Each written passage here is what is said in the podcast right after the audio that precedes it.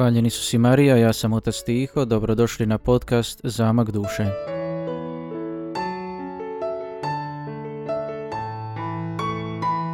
Evo nas već u drugoj korizmenoj nedjelji, nastavljamo naš korizmeni hod sa svetom Terezijom Avilskom.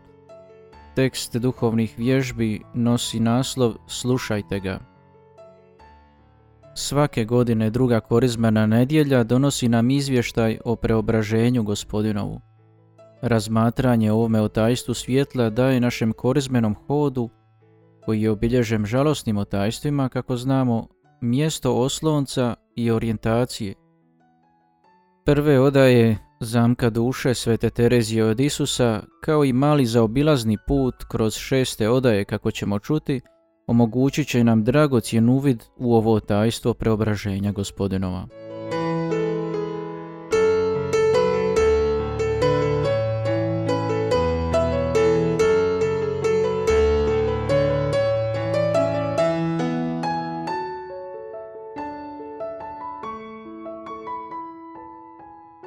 Iz Evanđelja po Marku Nakon šest dana uze Isus sa sobom Petra, Jakova i Ivana i povede ih na goru visoku u osamu, same, i preobrazi se pred njima. I haljine mu postadoše sjajne, bijele veoma, nije da ih bijelilac na zemlji ne bi mogao tako izbijeliti. I ukaza im se Ilija s Mojsijem te razgovarahu s Isusom. A Petar prihvati i reče Isusu, Učitelju, dobro nam je ovdje biti. Načinimo tri sjenice. Tebi jednu, Mojsiju jednu ili jednu. Doista nije znao što da kaže jer bijahu prestrašeni. I pojavi se oblak i zasjeni ih, a iz oblaka se začu glas. Ovo je sin moj ljubljeni, slušajte ga. I odjednom, obazrevši se uokolo, nikoga uza se ne vidješe doli Isusa sama. Dok su silazili s gore, naloži im da nikomu ne pripovjedaju što su vidjeli, dok sin čovječi od mrtvih ne ustane. Ova trojica učenika proživljavaju snažno duhovno iskustvo, mogli bismo reći. Iskustvo prožeto ljepotom, prožeto nadprirodnim. Vide neusporedivu bjelinu i svjetlost, pojava Kilije i Mojsija. Petrova reakcija je dobro nam je ovdje biti. No i strah ga je, strah koji u Bibliji je ljudska reakcija na Božju intervenciju. No središte ove priče je upravo potvrda identiteta sina i poziv da ga se sluša. Ovo je sin moj ljubljeni, slušajte ga. To se odnosi i na izvještaj o Isusovu krštenju kod Marka. Tada je potvrda sina upućena samo Isusu, dok je ovdje povjerena učenicima da slušaju Isusa samoga. Nakon deset dana korizme nedjelja preobraženja je kao usputna stanica koja već sada pretkazuje i anticipira uskrsnuće, osvjetljavajući i orijentirajući naše korizmeno putovanje. Dobro nam je ovdje. Riječi su svetoga Petra koje su vrlo prikladne za opis našeg iskustva korizme. Zaista je radost odvojiti više vremena za promišljanje o Isusu koji razgovara s Ilijom i Mojsijem, to je sprovjesti vrijeme u meditaciji o svetome pismu, uroniti u njegove dubine. Možda nam nije dano da iskusimo milost koju su apostoli iskusili na tako sjajan, neposredan način. Rasti u vjeri znači rasti u spoznaji božanstva Sina i u isto vrijeme u ispunjavanju svetog pisma, kao Isus koji kaže došao sam ispuniti pismo. Ispovjedamo Isusa Krista i želimo primiti ono značenje, ono tumačenje svetoga pisma koje mu sam Isus daje. Radost je također truditi se živjeti evanđelje autentično, u svojoj molitvi, u ljudskim odnosima, u unutarnjem životu, u samospoznaji, a istodobno imati pred očima gospodina, te slabosti naše od kojih često bježimo i one okove, one konopce koji nas putavaju. Radost je također da možemo darovati sebe drugome. Ali ta radost nije statična, nije završena, ispunjena do kraja, kao da bi ju trebalo čuvati pod šatorom, ili tako da ne moramo više ništa učiniti sa svoje strane kao što je to mislio Petar. Ne postavljajmo šatora, jer je opasno u duhovnom životu zaustaviti se na milosti koju smo primili.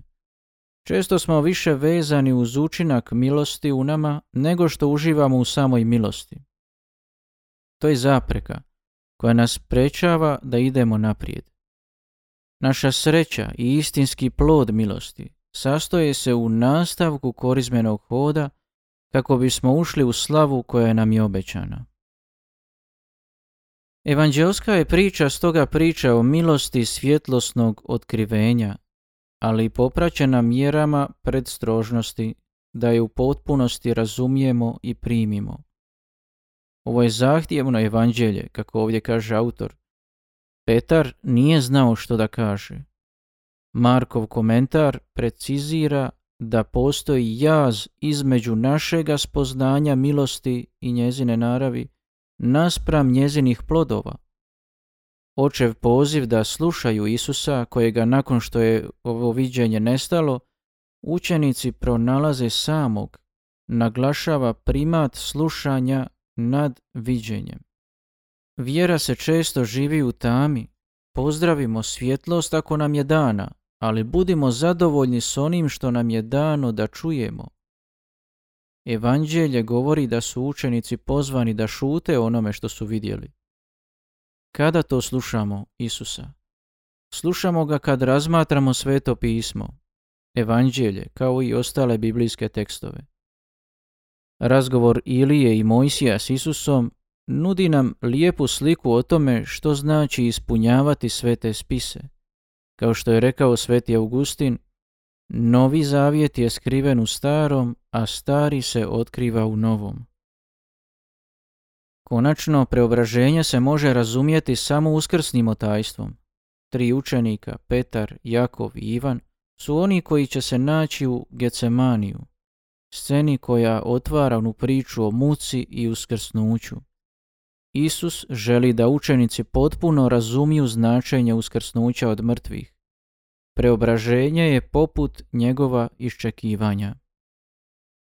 U međuvremenu će učenici biti pozvani da siđu s gore tabor. Zapravo se radi o nasljedovanju Isusa.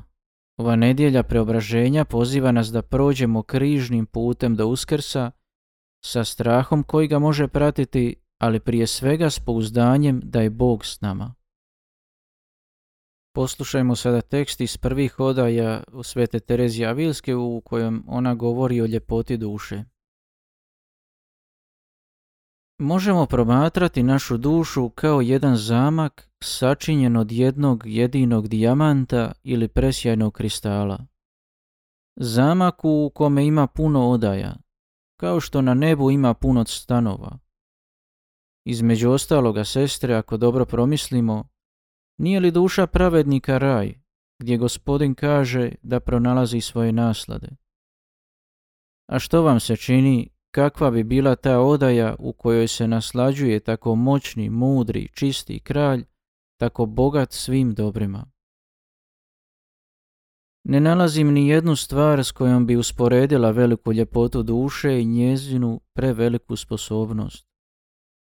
Izbilja, bili mi ne znam koliko oštroumni, naš razum nikada neće moći shvatiti ju, kao što ne može shvatiti Boga na čiju smo sliku i priliku stvoreni. Ako je to uistinu tako, a u to se ne može sumnjati, beskorisno je da se umaramo nastojeći shvatiti ljepotu toga zamka. Ipak, da bi imali neku zamisao o njegovoj uzvišenosti i dostojanstvu, Dosta je pomisliti da Bog kaže da ga je učinio na svoju sliku.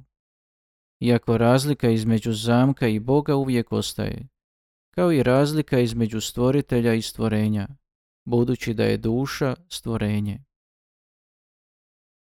Ova je ljepota ono što posjeduje duša, to jest naše ljudsko dostojanstvo i naša sposobnost odnosa s Bogom. Kao i kod evanđelja o preobraženju i ovo viđenje ima svoje zahtjeve. To je poziv na unutrašnjost. Samo spoznaju. Na ulazak u sebe kako bismo tamo tražili kralja koji prebiva duboko u našim srcima. Ovo je avantura molitve. Terezija nas poziva na put naglašavajući prostranost dvorca. Kao što rekoh, ovaj zamak ima mnogo odaja i to neke gore, druge dolje, a treće sa strana. A u središtu svih je najvažnija odaja, gdje se zbivaju najveće tajne između Boga i duše. Dobro promotrite ovu usporedbu. Možda će se Bogu dostojati njome poslužiti da pomoću nje shvatite nešto o milostima koje se on udostoju dijeliti dušama i o razlikama koje su među njima. Naravno, do mjere do koje sam shvatila da je to moguće, budući da je mnoštvo milosti. Nitko nije u stanju sve ih spoznati. Ponajmanje ja koja sam tako bjedna. Ako vam gospodin to udijeli, bit će vam na veliku utjehu saznati da on to može učiniti. A onima kojima to ne udijeli, neka im bude povod da slave njegovu beskrajnu dobrotu. Kao što nam nije na štetu razmišljati o nebeskoj slavi što je uživaju blaženici, nego se dapače tome radujemo i potiče nas da i mi postignemo ono što oni uživaju, isto nam tako neće naštetiti ako shvatimo kako je moguće da se tako veliki Bog u ovom progonstvu daruje crvićima, što smo mi, što tako ružno vonjaju nego će nas potaći da ljubimo tako veliku dobrotu i tako beskrajno milosrđe. Na ovom putu molitve poziv oca da slušamo njegovog ljubljenoga sina, Sveta Terezija je potvrdila svojim vlastitim iskustvom. U šestim odajama vraća se na onaj najbitnije na molitvenome putu. Taj molitveni put mora biti usredotočen na dobroga Isusa, kako ona kaže. Možda će vam se također učiniti da se ona koja uživa ovako uzvišene stvari ne treba zadržavati na razmatranju o tajstvima presvetog čovještva našega gospodina Isusa Krista, nego se samo baviti ljubavlju. O tome sam pisala opširno na drugome mjestu. Neki su mi se u tome usprotivili i rekli da ja to ne razumijem, da su različiti putovi po kojima Bog vodi te da duše čim nadiđu prve početke i načela, da je bolje da se odvoje od tjelesnih stvari i bave se samo božanstvom. Možda se ja varam, možda svi govorimo jednu te istu stvar, no ja sam uvidjela i znam da me je đavao htio u ovome prevariti. Može se nekim dušama činiti da ne mogu misliti na muku, još će manje moći misliti na presvetu djevicu i na život svetaca a sjećanje na njih toliko pomaže i donosi koristi. Ja ne razumijem što oni misle. Odvojiti se od svega tjelesnog, da se neprestano bude ražaren ljubavlju je svojstveno ađeoskim duhovima, a ne nama koji živimo u ovom smrtnom tijelu. Ako trebamo misliti, baviti se i družiti se s onima koji su kao i mi imali tijelo, a činili su tako velike stvari za Boga, iz puno više razloga ne trebamo se udaljiti i odvojiti od presvetog čovještva našega gospodina Isusa Krista, jedinoga našega dobra i lijeka. Ne mogu vjerovati da neki to rade, ali oni nisu upućeni pa tako škode sebi i drugima. U najmanju im ruku jamčim da neće ući u ove dvije posljednje odaje, jer ako izgube vođu, a to je naš dobri Isus, neće pronaći puta. Bit će već puno ako mognu ostati sigurne u drugim odajama. Zar sam gospodin ne kaže da je on put? Isto tako kaže da je svjetlo i da nitko ne može doći k ocu osim po njemu. Te tko vidi mene, vidi i moga oca. I evo nas u trećem dijelu našeg razmatranja na ovu drugu korizmenu nedjelju koji nosi naslov Darovano iskustvo za našu korizmu gdje pronalazimo sebe. Dakle, da ne bi ovi tekstovi i evanđeoski i tekstovi Svete Terezije ostali negdje iznad nas visjeti, potrebno ih je živjeti. Rekao si nam, gospodine, da slušamo tvog ljubljenog sina, Učini da u tvojoj riječi nađemo hranu koja je potrebna našoj vjeri i imat ćemo oči dovoljno čiste da prepoznamo tvoju slavu. Na prvom mjestu naučili smo danas da trebamo slušati Isusa. Prve dvije korizmene nedjelje nalik su na dva krila koja su nam dana za nastavak cijelog putovanja. Mogli bi se nazvati mističnim i asketskim. S jedne strane, s ovom nedjeljom dana nam je milost, temeljna milost, to je krštenje. Svjetlost koju ponekad iskusimo kad na nas padne iskra one vječne radosti. S druge strane, izvještaj o kušnji u pustinji i poziva da slušamo Isusa ističu što je potrebno da zadržimo i dopustimo rast ove milosti u nama. Sveta Terezija iznosi iste stvari, ali drugačijim redoslijedom.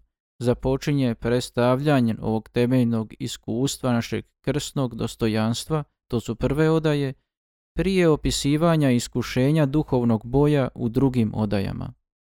U ovoj drugoj fazi naći ćemo tri područja od posebne važnosti za našu korizmu. O tim trima područjima smo slušali na pepelnicu. Naša molitva treba biti slušanje Isusa. Današnje prvo čitanje žrtva Izaka ili bolje rečeno Abrahama izvrsna je prigoda. Naš post usredotočit će se posebno na naše poglede, naše želje i planove i na našu volju da se zaustavimo i postavimo šator, kao što je to Petar htio napraviti. Pozvani smo pak da nastavimo naš put, a ne da se zaustavljamo na putu i da radimo šatore. A milostinja, to sveta Terezija kaže o milostinji.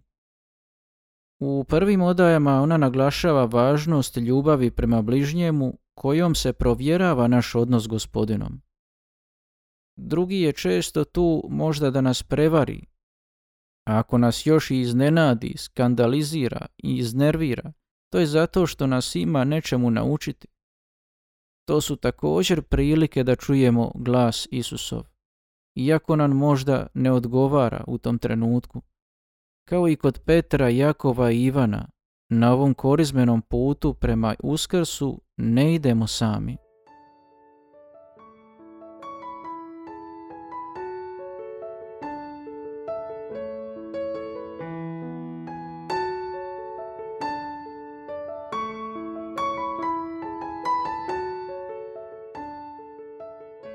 Zaista, kako kaže autor, ne ismo sami kroz ovu korizmu, povezani smo u molitvi u ovome hodu prema Uskrsu. Želim vam svima Boži blagoslov i da vam ova korizma uistinu urodi plodom.